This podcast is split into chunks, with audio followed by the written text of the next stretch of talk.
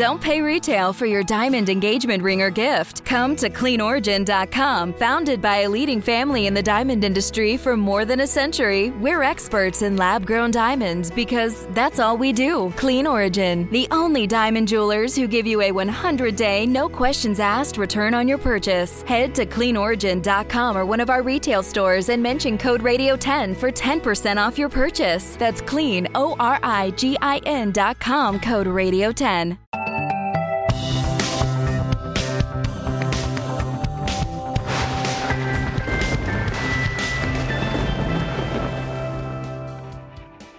And welcome to Weather Geeks. I'm Dr. Marshall Shepard from the University of Georgia, and it's an honor and pleasure to have a good friend of mine and colleague. He's the best weatherman ever.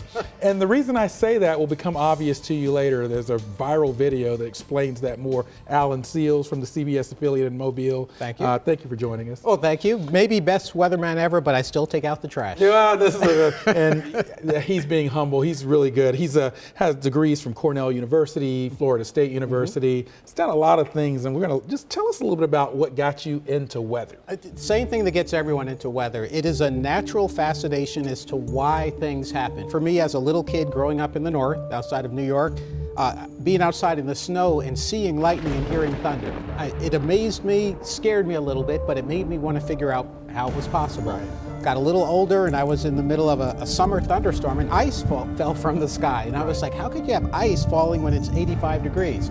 And all those things just sort of simmered with me all the way through high school.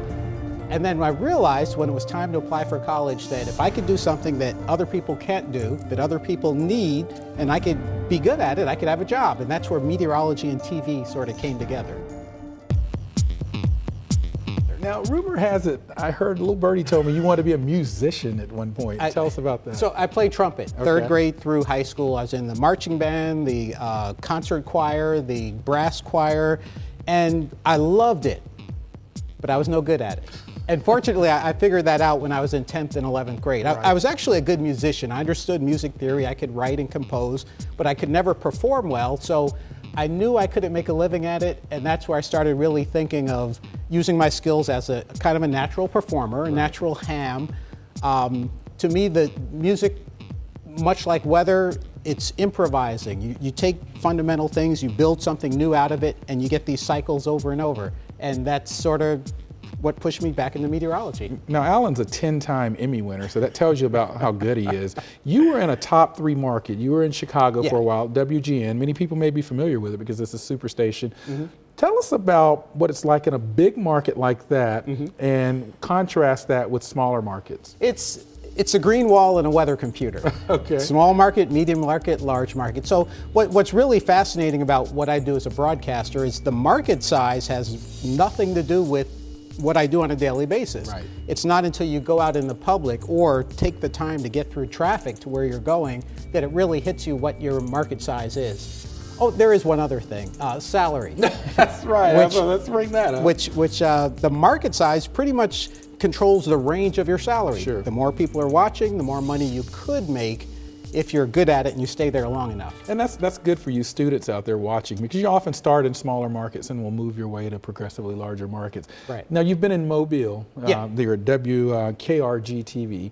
19 years. Coming up on 19 years. Tell us about what it's like to be in the same market for a long time. Do you establish a rapport with the viewership? It's, it's actually, boy, it's rewarding, it's fun, uh, I just uh, a couple of weeks ago, I got an email from a lady who said, You may not remember me, but I emailed you 15 years ago and asked you a question, and you answered it.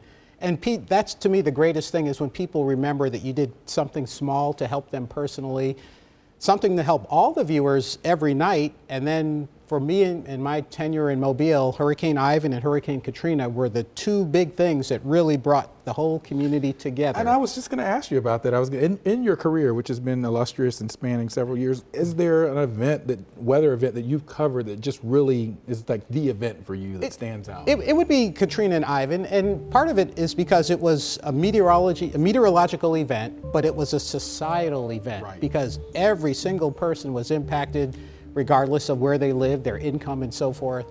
Uh, for me as a meteorologist, it was fascinating that I used everything I had ever learned, uh, either directly or indirectly, as a communicator, as a meteorologist, uh, as, a, as a neighbor, to communicate to people and talk to them and let them know what was going on.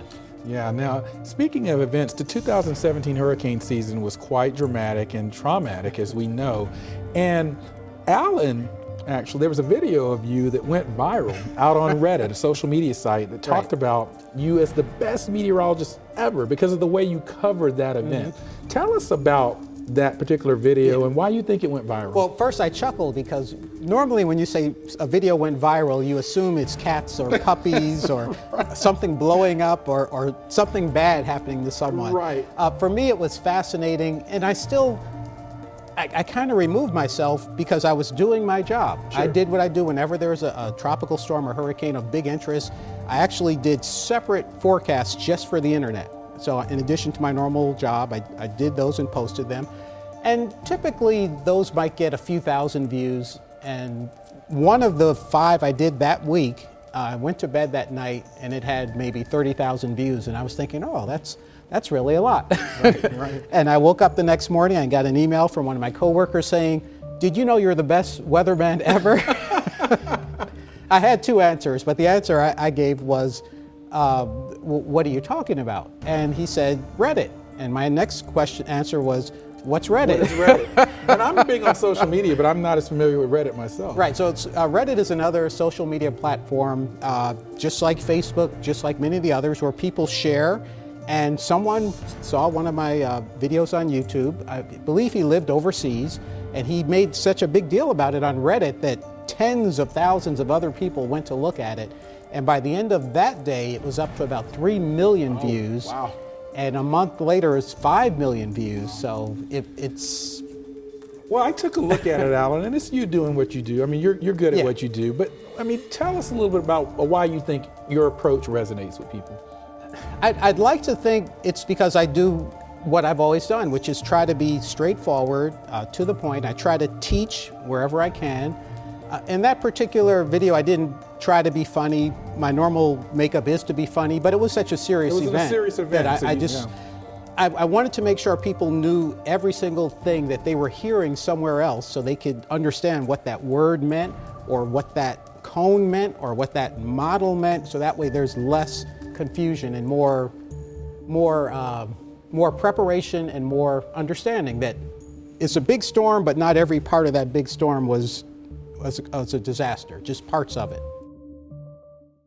You are making history. Uh, the National Weather Association, one of the major mm-hmm. professional societies in our field, you just recently were elected by the organization as its president, yeah. but as along with that, you're the first African American president. Tell us about what that makes you feel and why that's important or significant. Well, I, I have to start it by saying we're making black history right now. Almost everything I do in my profession, and even you and yours within meteorology, is black history. And not not in a way of, hey, look at me, but sure. in a way of, hey, look at where we are sure. as, a, as a profession. So I'm more proud of the National Weather Association that they did elect their first black president, that sure. the members realized that there was this guy who happened to be pretty good at what he does Absolutely. and respected. And, and a true longtime supporter of the organization, which is me, by oh, the way. you've been an ardent supporter. Uh, and and they asked me to run, and I accepted the, the run, and I was elected. Yeah. So it, it's one of those things where I don't even think of it in terms of myself, as in this is me. It's more like here's the organization. Now let's start bringing in more people so that we don't have to keep saying, hey, we just made history today. Sure, exactly. and that's, that's how I felt during my years as AMS. Now, shout out to all the National Weather Association mm-hmm. members out there and the council and, and Janice Bunting and all those good folks. Yes. Tell us a little bit about what your goals are as president of NWA. So my, my goal, it's, it's my meeting theme for this year, diversity. Mm-hmm. And, and it's all about what me, we as meteorologists call ensembles. Mm-hmm. When you take a bunch of different computer models, you average them out and you get a really good forecast versus just saying, well, this model's right, we're not going to listen to these models right. over here. So, but truly, diversity, race, gender, uh, sector within meteorology. Right. You have academic, uh, private industry, military, right. uh, government, uh, age, uh, all the things that we think of traditionally as what define us as what how we define each other as people and all the things that professionally uh, define us as professionals. So bring it all together, we're going to get a better product, a stronger organization. Yeah, and I appreciate that. And I appreciate that you mentioned that diversity is not necessarily all, always just about racial or Right. multicultural diversity. You're right. Uh, it's uh, age and, and, and geographic diversity is it's very important. Talk to us a little bit about some of your mentors. This basic mentors, my mother and my father, my brothers, my baseball coach, my preacher, my teachers, guidance counselors, all the people that you would expect play a role in a young person's life. Uh, my professional mentors or role models for bro- be, uh, being a good broadcaster, uh, Richard Pryor and George Carlin. Richard Pryor and George Carlin. so how, how and why? Okay. Well, number number one, they were both funny, but they both could tell a riveting story. Now, yes, they use language that we can't use on Weather Geeks, and not that I would even try, right. but just the fact that they could use language. Creative language to tell a story where you want to sit there and hear the whole thing, and then you can sit back and repeat it 30 years later. That's what I wanted to do as a communicator: is be able to tell a weather story um, with a little fun and humor, and make people want to listen and remember what I said. Right. You got these weather myths, bad weather mm-hmm. phrases that just drive you crazy, I guess, or Well, they do. Pet peeves? Yeah, they do because we as meteorologists often, when we talk to the public, we're really speaking to ourselves or each other, not realizing the average person doesn't understand what we're saying. Well, let's just go through a few of them. Okay. The first one, departure from normal. Why, why does that one bother you? It, well, it bothers me because normal to a typical person means average or what you expect. But departure, is that like you're leaving someplace, going somewhere else? um, it's really saying, are you warmer or colder, or wetter or drier? Right, right. Just say it in English. Now, you, I mean, if you watch uh, many stations, you'll hear meteorologists often use the term piece of energy. Piece of energy, boy, and that's a. It's actually a tough concept to talk about spin in the atmosphere, which meteorologists call vorticity, Right. and we learn it as energy. But piece of energy could have um, some connotations in some communities that we can't talk about. And I've, I've written in uh, Forbes on that very one as well. That's one that drives me a little crazy as well. Mm-hmm. All right, now this one surprised me a little bit. What's wrong with barometric pressure? Oh, it, that's simple. Uh, it is. There's only one kind of pressure. It's measured with a barometer. with a barometer. Like it's like thermometric temperature. Sure. So it's it's a weather cliche. Right, it's kind of like saying thermometer temperature or something. Yeah. Or thermo- that's a good point. Radar echoes. Okay, so again, the average person doesn't understand the radar sees something, the object sends a signal back, it bounces back, which in the old days we called an echo. Uh, submarines, you can hear the echo, the sound bouncing off the bottom of the, the ocean. But they don't know what it is. It's just, it's the rain or it's the snow. Right. It's not an echo. Exactly. Good point. Exactly. Front, I think I know why the pro- what the problem. Frontal Oh, boundary. here we go. Frontal boundary. So the definition of a front starts off with the word boundary. Sure. So it's kind of redundant. re- redundant. That's correct. Uh, it's sort of like um, excessive flooding or whatnot, or excessive downpour, heavy Or, downpour. or dangerous lightning. Dangerous lightning. Duh. Yes, exactly right. All right. Last one. Mm-hmm. The weather outside. It sounds wonderful. It's a beautiful outside. lyric from a song, but yeah, it's like the clouds above. It's, we, we hear ourselves saying it so often, we don't realize that it's just an extra word. Right.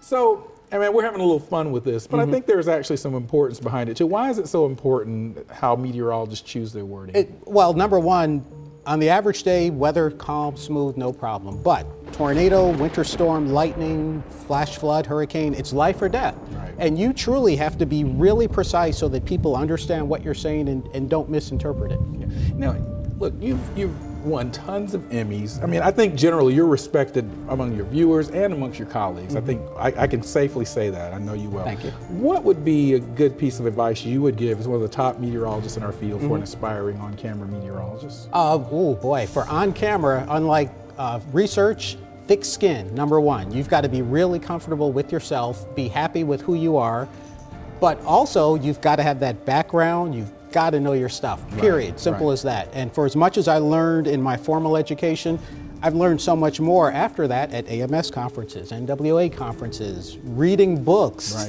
going online, all sorts of stuff out there. If there's one thing in 30 seconds, not a lot of time, that you could change or add to your meteorologist portfolio or what you do, what would that be? What would you What would you say is that? Less work. Less work, because you're doing more, right? In Right, TV, with that's right. and- TV used to be just TV. Now it's TV, internet, social media, radio, uh, visits, you name it. It's fun. I love it. But at some point, you start getting diminishing returns from the uh, increasing output. Yeah, and I think that's a trend in the field, and that's where we have to end it today. Alan, thank you so much thank for joining you. us. Thank you always for joining us on Weather Geeks. See you next week on Weather Geeks.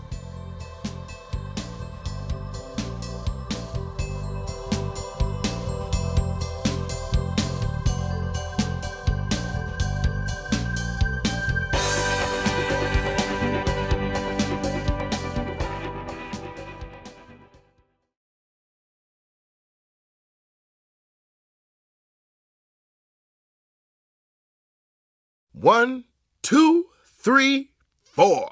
Those are numbers. But you already knew that. If you want to know what number you're going to pay each month for your car, use Kelley Blue Book My Wallet on Auto Trader. They're really good at numbers. Auto Trader.